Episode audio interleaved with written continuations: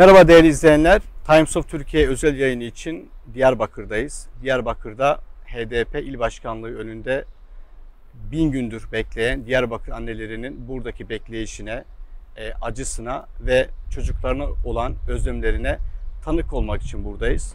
Onlarla bir yayın yaptık. E, şimdi de e, meseleyi derinlemesine çalışan, teoriden pratiğe hem sahayı bilen hem e, uluslararası konsept içerisinde meseleye çalışan iki e, hocamızla da enine boyuna konuyu tartışalım diye e, düşündük. E, şimdi e, 40 dakika içerisinde bu meseleyi konuşacağız. E, umarım e, faydası olur. Bizimle birlikte e, doçent doktor Veysel Kurt var. İstanbul Medeniyet Üniversitesi e, öğretim üyesi. Hocam hoş geldiniz. Hoş bulduk. Hem Diyarbakır hoş geldiniz hem yayınımıza Evet. e, hoş geldiniz. E, Hüseyin Alptekin'le birlikte Ne Var Ne Yok programını birlikte zaten hazırlıyoruz. Aynı zamanda e, iki hocamızın e, imzasının olduğu yeni bir kitap da yayınlandı. E, adı Diyarbakır Anneleri. Onun da hem bu meselenin Türkiye'de ve farklı dillere de çevrilince dünya genelinde bu konunun iyi anlaşılmasına ciddi bir katkı vereceğini açıkçası düşünüyorum. Veysel sen, seninle başlayalım. Ee, ya bininci gün oldu. Anneler burada HDP il başkanlığı önünde direnişini, beklentilerini sürdürüyorlar ve 35 çocuk şimdiye kadar geriye dönmüş. Ee, hem bu bin, bin günlük süreci hem de bu beklenti, bu çaba bundan sonrası için ne tür sonuçlar doğurabilir? Nasıl değerlendiriyorsun? Ee, evet Yusuf, hakikaten çok önemli bir olay.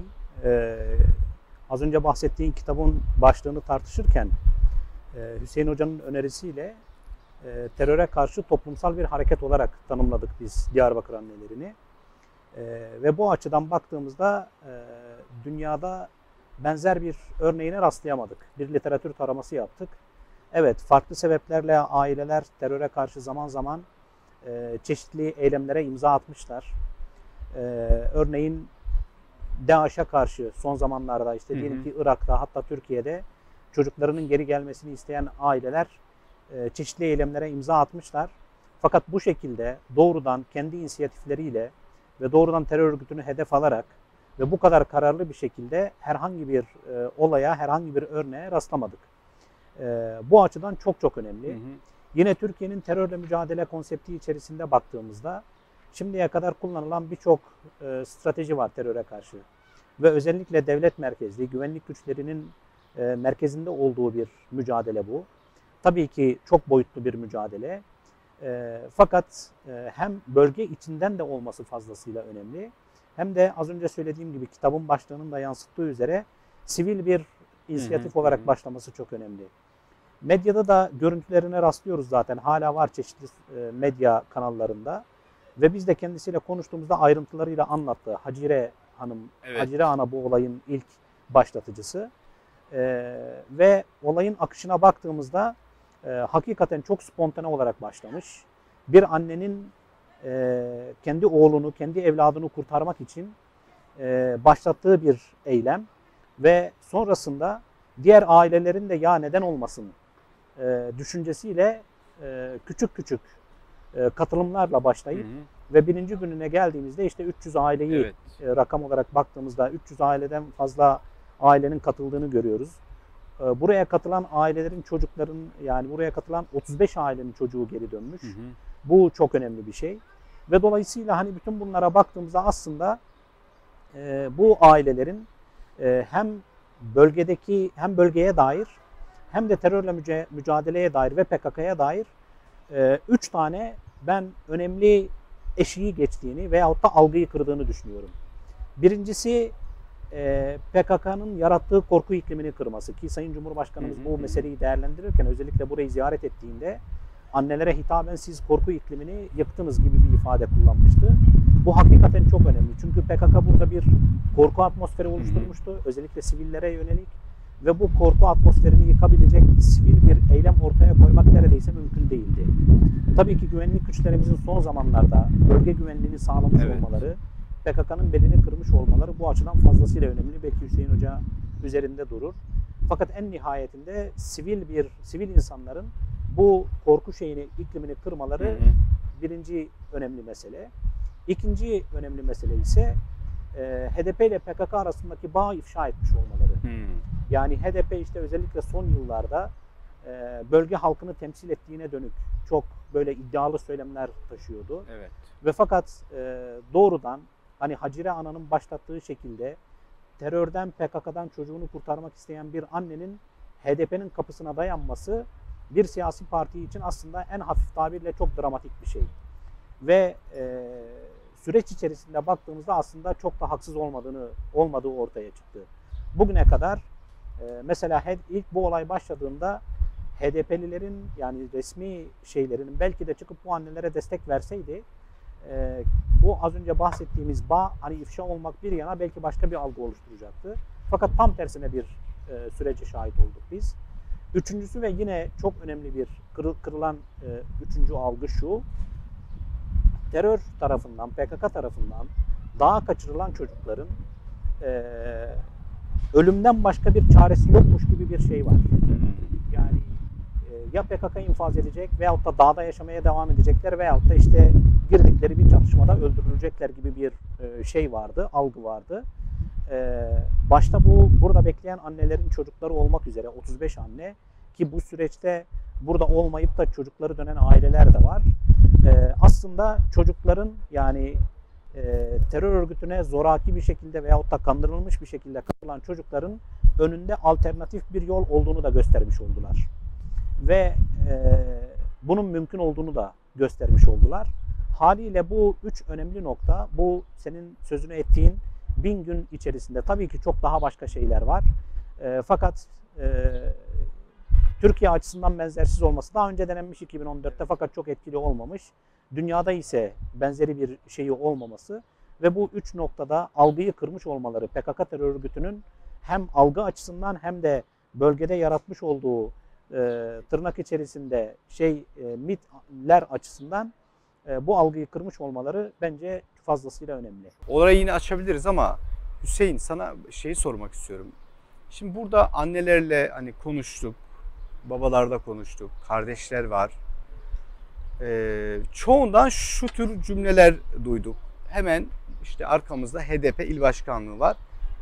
Ve orada işte e, üst katlardan bazılarının yatakhane olarak e, kullanıldığına dönük, e, eğitim yeri olarak kullanıldığına dönük pek çok insandan e, bu tür cümleler duyduk. Yani HDP il başkanlığında çocuklar daha kaçırılmadan önce e, yatakhane olarak burasını kullanıldığına dair veya, veya eğitim yeri olarak kullanıldığına dair bir ara geçiş e, yeri gibi açıklamalarda bulundular, iddialarda bulundular. Yani bir siyasi parti için e, ya böyle bir toplumda bu tür bir çıktılar vermek e, ne tür sonuçlar doğurabilir? Onlar açısından bu bir e, bir yani bu anneleri anlayabiliyorlar mı durumlarını? Ne ifade ediyor?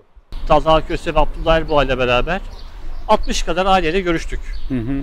Diyarbakır'da, Muş, Van, Şırnak, Hakkari bu eylemler nereye yayıldıysa her şehre gidip 60 kadar anneyle biz görüştük. Ve aşağı yukarı hepsinin hikayesinde HDP'nin oynadığı bir rol var. Hmm.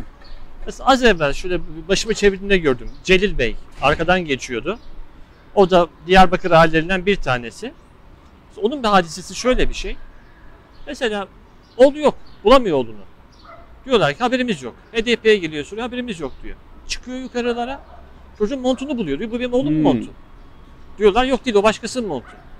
Derken arbede yaşanıyor ve monttan oğlunun kimliği düşüyor yere. Bu binada. Bu binada. Ve buradan belki bilmiyorum kadraja sığıyor mu ama şu hemen üst katta sağ tarafta ranzalar var. Bunu sadece bir anne bir baba söylemiyor. Çok kişi söylüyor. Evet. Ve dönen çocuklar yahut da kaçırıldıktan sonra bir şekilde geriye haber gönderebilen çocuklar. Diyorlar ki bizi burada sakladılar. Ailelerden haber alıp buraya gelenler sorduklarında burada yok diyorlar. Ve bazısı hayır burada oğlunuz yok derken, kızınız yok derken aslında çocuk yukarıda. Hmm. Ve şu çok söyleniyor. Ya PKK bir işte silahlı bir örgüt ve bu örgütün bir siyasi ajandası var. Hı hı. Bu ajandaya inanan, bu ajandanın ideolojisine sahip olan kişiler kendi rızalarıyla katılıyor deniyor. Yusuf 8 yaşından başlıyor. Evet. Yani bizim görüştüğümüz insanlarda çocuğu en erken örgüte katılan demeyeceğim ben artık ona. Kaçırılan kişi 8 yaşında. 9 yaşında olanlar. Yani 8 yaşında, 9 yaşında bir çocuk ne ideolojisinden anlar, ne ajandasından bilir. Devlet nedir, siyaset nedir ne anlar. Evet. Yani şuradan şu bakkala gönderdiğinde izlersin çocuk gidip gelebilecek mi diye. Bu çocukları buradan kimisini otobüslerle, kimisini yürüyerek patikalardan, dağların arasından ta Kandil'e kadar, Suriye'ye kadar, Irak'ın başka bölgelerine Hı hı. kadar göndermişler. Ve bunların bir kısmı yollarda, biz bunu da duyduk. Veysel Hocam'la Tabii. gidip de dönenlerle görüştüğümüzde, şimdi ismini vermeyeyim belki yani e, o kardeşimizin e, güvenliği için tehlikeli olabilir. Bazıları o kadar tehlikeli patikalar ki düşüp ölüyor Hmm. ve bırakıyorlar geride. Devam çünkü bir ay, iki ay yürüme var. Şu mağaralara giriyorlar, saklanıyorlar. E bunlar çocuk 9, 10, 11, 13, 14. Tamam 18 yaş üzerinden katılanlar da var. Üniversitelerde radikalize edilmiş bir kısmı, Hı hı. beyinleri yıkanmış. Onlar için şunu diyebilirsin. Yani aldanmış gitmiş. Ama 9-10 yaşında bir çocuk ya bu çocuk katılamaz, kandırılamaz. Bu çocuk ancak kaçırılır. Ve bunların hepsinin hikayesinde, büyük bir çoğunluğun hikayesinde HDP'nin bir rolü var. Engelliler var. Engelliler var. Engelli Ya, çocukları da mı kaçırıyorlar? az evvel içeride sohbet ettim. Çocuk duyamıyor. İşitme engelli. Ee, eli olmayan çocuk var. Niye? Çocuğun eline bomba vermişler. Çocuk bombayı atamadan elinde patlamış. Bilmiyor çünkü. Eline veriyorlar git şuraya at diyorlar. Atamadan bomba elinde patlıyor çocuğun. Eli yok. Ve o çocuğu da götürüyorlar yanlarında. Yani bu kadar engelli bir çocuğu niye oraya götürürsün? Şu düşüncen olur. Ya yarın öbür gün ben bunun üzerine bomba koyar bir yerde patlatırım. Bu. Yani şimdi biz e, maalesef sadece HDP değil, farklı muhalefet partilerinden de yani HDP öyle bir parti değil, aslında başka bir misyonu var, işte ekoloji, kadın, şudur budur. Ya değil, mevzu bu kadar net. Evet. Bir çocuğun eline bomba koyup, bomba verip o çocuğu ölüme gönderen bir hareketin payanlısı olmuş durumda. Ha bunu hani siyasal konuşmayalım falan diyoruz ama ben burada açıkçası Yusuf çok sinirlerim hakim olamıyorum. Hmm. Hemen önündeyiz. Ve bu anneler, babalar bize bunları aktarıyor. Bunu biz burada izleyicilere aktarmazsak bunun bize sorumluluğu var artık. Evet. Dolayısıyla bu iş kampanyanın işte e, siyasal propagandanın çok da ötesinde. Ve bu gönderilen çocukların büyük bir kısmı da yine partinin bilmem ne ilçesinin başkanı, bilmem nenin gençlik kolları başkanı buraların aracılığıyla götürülmüş. Hmm. Şimdi bunu belki Diyarbakır'da bunu konuşabiliyoruz ama İstanbul'dan buraya bakanlar diyorlar ki "Ya neden bir siyasi partinin bu kadar üzerine gidiliyor? Neden HDP'nin önünde bekliyorlar? Gitsinler askerin polisin önünde beklesinler. Ya bu anneler, bu ablalar, babalar o kadar saf insanlar değiller. Rastgele burada bu çadırı kurmadılar. Bir sebepleri var buraya gelmelerinin. Çünkü pek çoğu çocuğundan en son haberi buranın önünden almışlar. En son çocuklarını görenler buraya girerken görmüş. Ve az önce bir ifade kullandım. Bir ara istasyon dedim. Hakikaten de buraya girenler tek yön biletle Kandil'e, Kamışlı'ya, işte Avaş'ın Basiyen bölgesine gönderilmişler. Ve Vesil Hocam az evvel çok iyi ifade etti. 7 yıl, 8 yıl haber alamayan aileler var. Evet. Ama buraya geldikten sonra, buraya katıldıktan sonra bir gün bir telefon geliyor. Diyor ki anne ben seni gördüm. İşte TRT Kültür'de gördüm ya da bir gazetede gördüm. Ee, Ben hayattayım. Buradayım, geleceğim diye haber alan çok sayıda aile var. Evet. Bunu sadece bize kulaktan kulağa söylemiyorlar. İzleyicilerimiz TRT'nin, Anadolu Ajansı'nın, farklı farklı outletlerin yayınlarına bakarlarsa çok cesurlar. İsimlerini vere vere, adreslerini Tabii, vere vere tabii. diyor ben buradayım. Oğlum gel beni bul. Kızım gel beni bul. Dolayısıyla burada bir az önce Veysel Hoca dedi ya korku duvarı yıkıldı Evet. diye hiçbir şeyden korkmuyor. Kaybedecek bir şey de yok. Yok diyor ki ben diyor zaten bir kısmının hani annesi babası bir tanesi vefat etmiş. Hani böyle çok zayıf aileleri seçiyorlar. Böyle bir e, çocuk kaçırma şebekesinden bahsediyoruz Yusuf. Bunu hiç böyle bir siyasi, ideolojik bir kılıfa sokmaya gerek yok. Çocukları, engelli çocukları, anne babasından birisi olmayan çocukları, hatta bazen zeka problemi yaşayan çocukları, hani böyle bir sorunu olan, tıbbi sorunu olan çocukları özellikle seçip buradan kaçırmışlar. Burada bir çocuk kaçırma şebekesinden bahsediyoruz. Ve bunların ellerine, vücutlarına bombalar sarılıp, ellerine keleş verilip en öne, mevzideki Hmm. ilk hedef alınacak yerlere de bu problemli çocukları koyuyorlar. Şimdi e, Bir şey ekleyeyim Yusuf tabii, tabii. Şimdi Hüseyin hocam hatırlarsın e, annelerle konuşurken şu soruyu sorduğumuzda oldu. Hani bu eyleme başlamadan önce de siz diyelim ki çocuk için HDP ile mi temas kurdunuz diye evet diyorlar. Ya dolayısıyla bu aslında yani bu HDP'nin örgütle olan bağ falan burada bilinen bir şey evet. Ve e, dolayısıyla e, hani sanki burada çok organize bir şekilde e, gelip burada oturdular ortada hiçbir şey yokmuşçasına falan öyle bir şey değil. Yani buradaki insanlar meselenin ne olduğunu gayet iyi biliyorlar E, ve e, hani boşuna gelip burada oturmuyorlar. Hüseyin Hoca- Hoca'nın da ifade ettiği gibi boşuna gelip burada kamp kurmuyorlar. E, ve hani işte o Hacire Ağa'nın işte medyaya yansıyan görüntüleri de ilk ki kendisiyle de konuştuk anlattı özellikle şeyi sorduk. Yani neden HDP? Ya diyor başka ne olacak diyor. Ee, başka ne üzerinden gidecek ki benim çocuğum? Hmm. Kimseyi bilmez, tanımaz, etmez. Yani hani örgütü kastediyor. Örgütle herhangi bir bağlantısı yok. Dolayısıyla hani şey noktası e, biraz burası olmuş gibi e, duruyor. Ve bu bile aslında yani HDP'nin Peki Veysel halk yani, nezdindeki şeyini çok açık bir şekilde gösteriyor. peki HDP yani PKK'yı anladık. Terör örgütü. Ee, belli hedefleri var ve işte 1978'den bu yani Türkiye'ye karşı ee, savaşıyor. Cinayetler işliyor, katliamlar yapıyor. En çok da öldürdükleri arasında Kürtler, Kürt vatandaşlarımız var. Ee, askerlerimizi şehit ediyorlar. Ee, PKK bir terör örgütü, kanlı bir terör örgütü. HDP e, bu payandalığı neden yapıyor? Yani HDP'nin ne tür bir ajandası var? Ne tür bir hedefleri var? Niye yapıyor bu e, aracılığı? Yani buradaki çünkü kimle konuşsak bu annelerden hepsi aynı şeyi söylüyor. HDP PKK diyorlar. HDP PKK ayırmıyorlar. Her cümlenin içinde birlikte geçiyor bu Evet. ifade.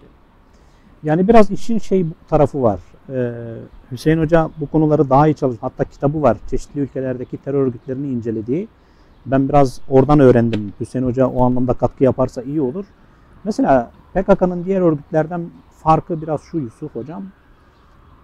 Ee, örgütü kuran ekip dağda. Diğer ülkelerde mesela örgütleri kuran şeyle kurucular e, belli bir süre sonra kalıp daha siyasi şeyde devam ettiriyorlar. Silahlı kanat ise başka bir şey oluyor, başka bir ekip oluyor. Dolayısıyla Türkiye'de bu şeyin kurucusu e, olan ekip Abdullah Öcalan başta olmak üzere yakalandı Abdullah Öcalan fakat e, birlikte e, örgütü kurduğu ekip dağda ve haliyle bu meselenin tırnak içerisinde artık sahibi mi diyelim, yöneticisi, sözde yöneticileri mi ne diyeceksek artık onlar dağ kadrosundakiler.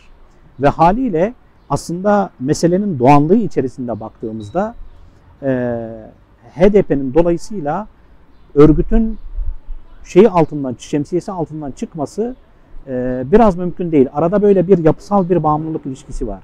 Esasında bu bağımlılık ilişkisinin kırılması için HDP çok önemli fırsatlar ele geçirdi.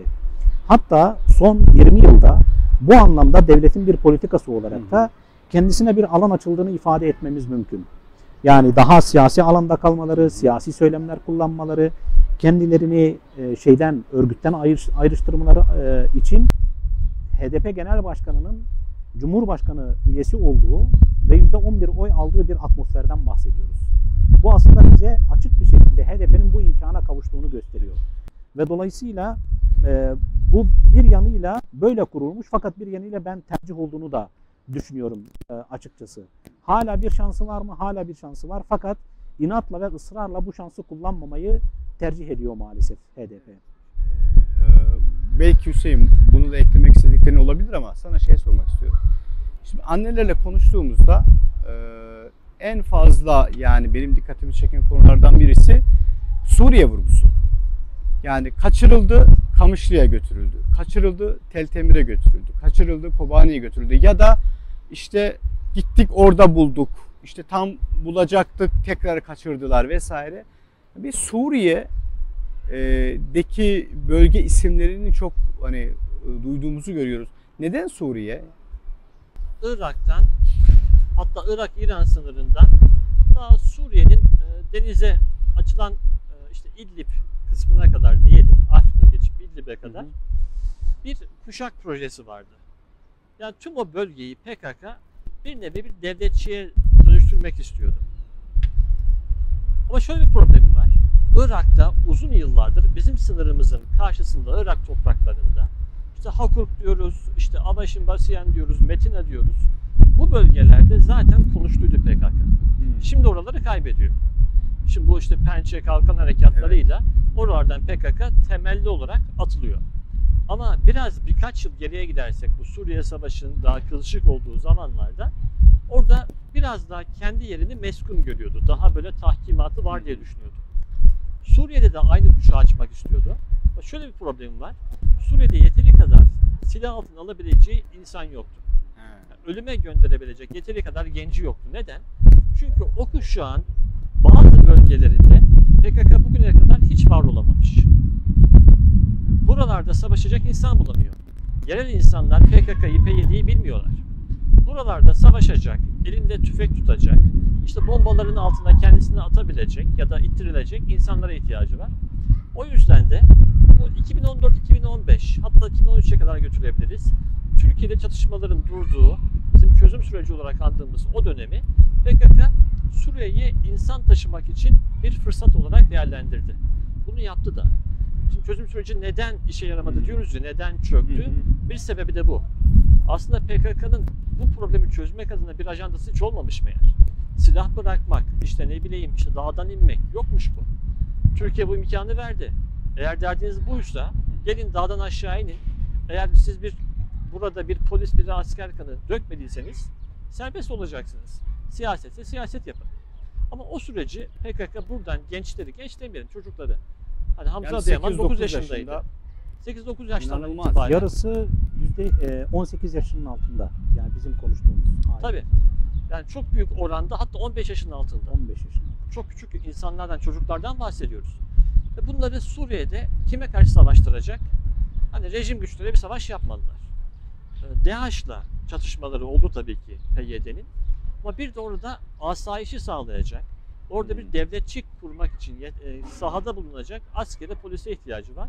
Tabiri caizse orada asker polis yapmak adına, gelecekteki devlet projesi için bunları kullandılar.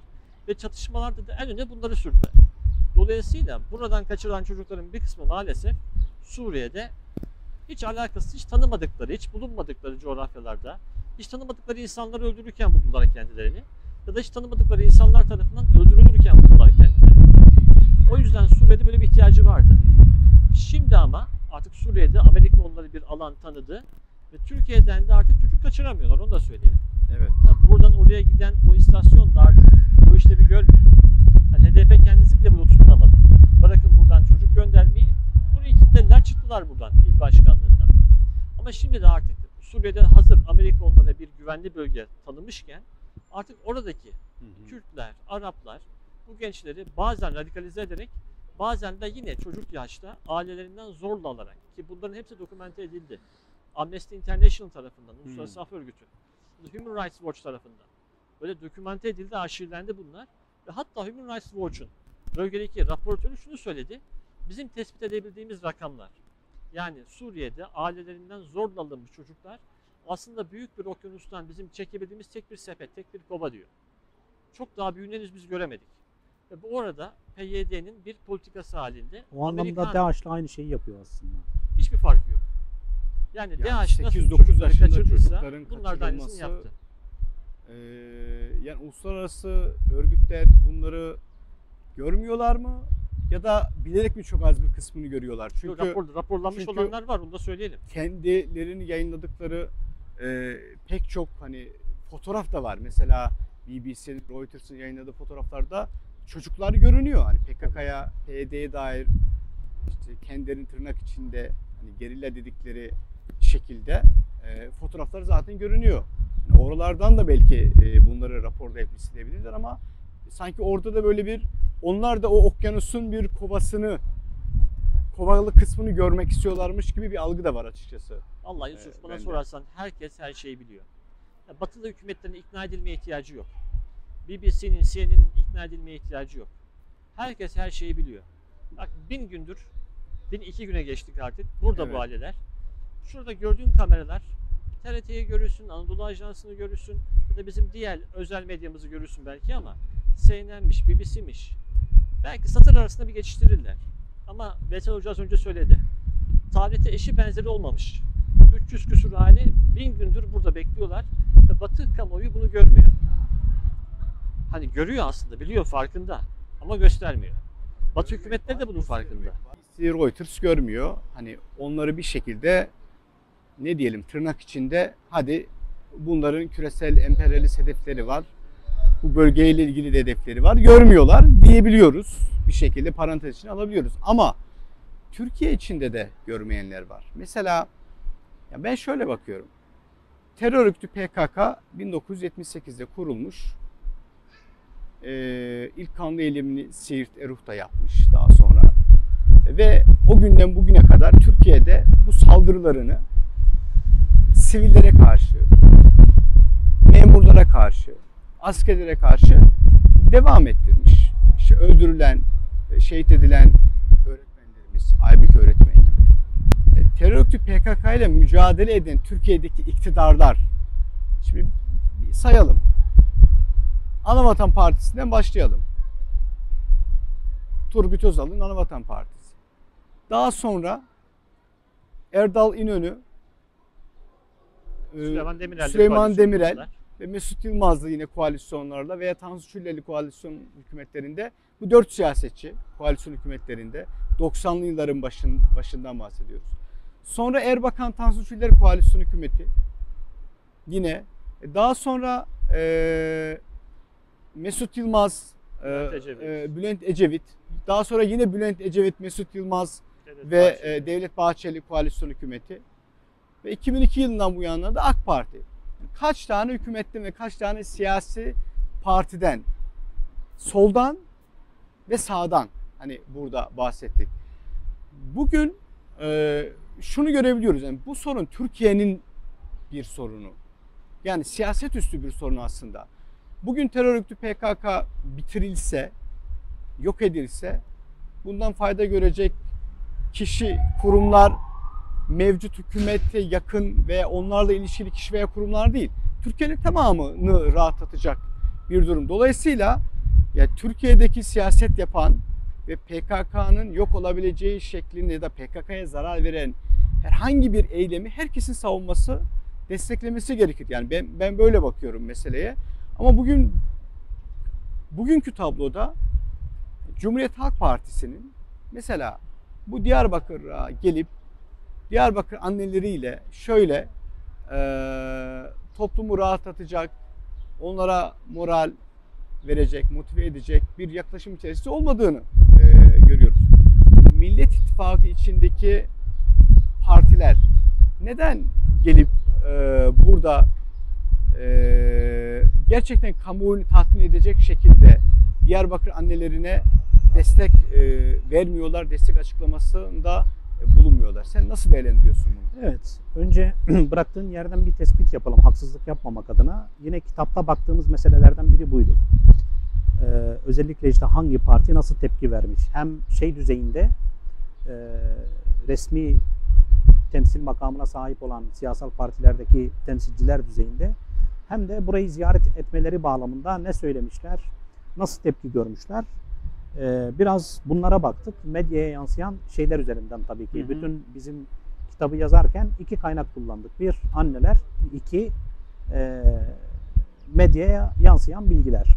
Ve baktığımızda hakikaten bu e, muhalif partilerin e, bırak destek vermeyi e, bazılarının anneleri suçladığını görüyoruz. E, gelip burada annelere karşı e, mesela CHP bir ziyarette bulundu. Yanlış hatırlamıyorsam Özgür Özel kamuoyundan çok baskı geldiğinde e, kendisi gelmiş buraya. Fakat ne emniyete haber vermiş ne valiliğe haber vermiş. Burada bir şekilde gözükmek adına e, buraya geliyor ve fakat maalesef annelerle veyahut da ailelerle diyelim daha geniş bağlamda e, tartışmaya giriyor. Yani o güne kadar her PKK aleyhine herhangi bir açıklamayı duymadıkları için anneler tabii hassas. Sonuçta Evet. ortada evlatları var. Yani böyle bir sıradan bir tepki göstermiyorlar. E, daha yüksek sesle bir tepki vermelerini bekledikleri Yani için bunu siyaset üstü bir mesele olarak Evet. konumlandırmak gerekiyor. ve tam da bu noktadan e, o şekilde konumlandırmaları gerektiğini muhalefete ve dolayısıyla örgüte bir tepki vermelerini bekliyorlar. Güçlü bir tepki vermelerini bekliyorlar. Fakat vermeyince de işte hani bu sefer ziyaret buraya gerçekleştirdikleri ziyaret maalesef e, amacına değil tam tersi bir şeye hizmet etmiş oluyor. Anneleri suçluyorlar, tartışmaya Evet. giriyorlar vesaire. E, HDP'lilere baktığımızda zaten tam tersi. Evet. Medyaya yansıyan hakaretler, medyaya yansıyan işte annelere dönük Tabii. işte hani o PKK'nın kullandığı çeşitli semboller şimdi şey yapmayalım. Evet evet. Şimdi Gerek bize de yok. söylediler kaynar su döküyorlardı. Dökmeye çalışıyorlardı üstümüze de. HDP Evet. Çeşitli belli binalarda zaten. e, HDP il başkanlıkları önünde eylem yaptıkları zaman yüksek sesle müzik açarak anneleri bezdirmeye dönük şeyler e, vesaire vesaire. Aslında yani ez cümle bir şey söylemek gerekiyorsa muhalefetin bu meseleye bakışı doğrudan e, güzel ifade ettin. Siyaset siyaset üstü bir mesele olarak bakmaları gerekirken maalesef işte hani e, iktidarın PKK ile bir meselesi olarak bakıyorlar. Açık bir şekilde Çok- konuşmamız gerekiyorsa. Çok acı. Ve evet gerçekten çok acı. Yani belki de bu ülkede bütün insanları, bütün e, ahalinin bütün kesimlerini birleştirebilecek çok az şey vardır. Bir tanesinin örgüt olmasını beklersin. Fakat bu tavırlar, e, muhalefetin bu tavırları maalesef PKK'yı bu noktada ayrıştırıyor. Peki neden böyle yapıyorlar? Tam da işte HDP'nin temsil ettiği e, ve günümüzde oluşan siyasi koşullar nedeniyle bir oy deposu olarak bakmaları bu bölgeye. Yani esasında siyaset üstü bir meseleyi tam da siyasete nasıl e- alet edilir? Biz onun şu anda fragmanlarını görüyoruz.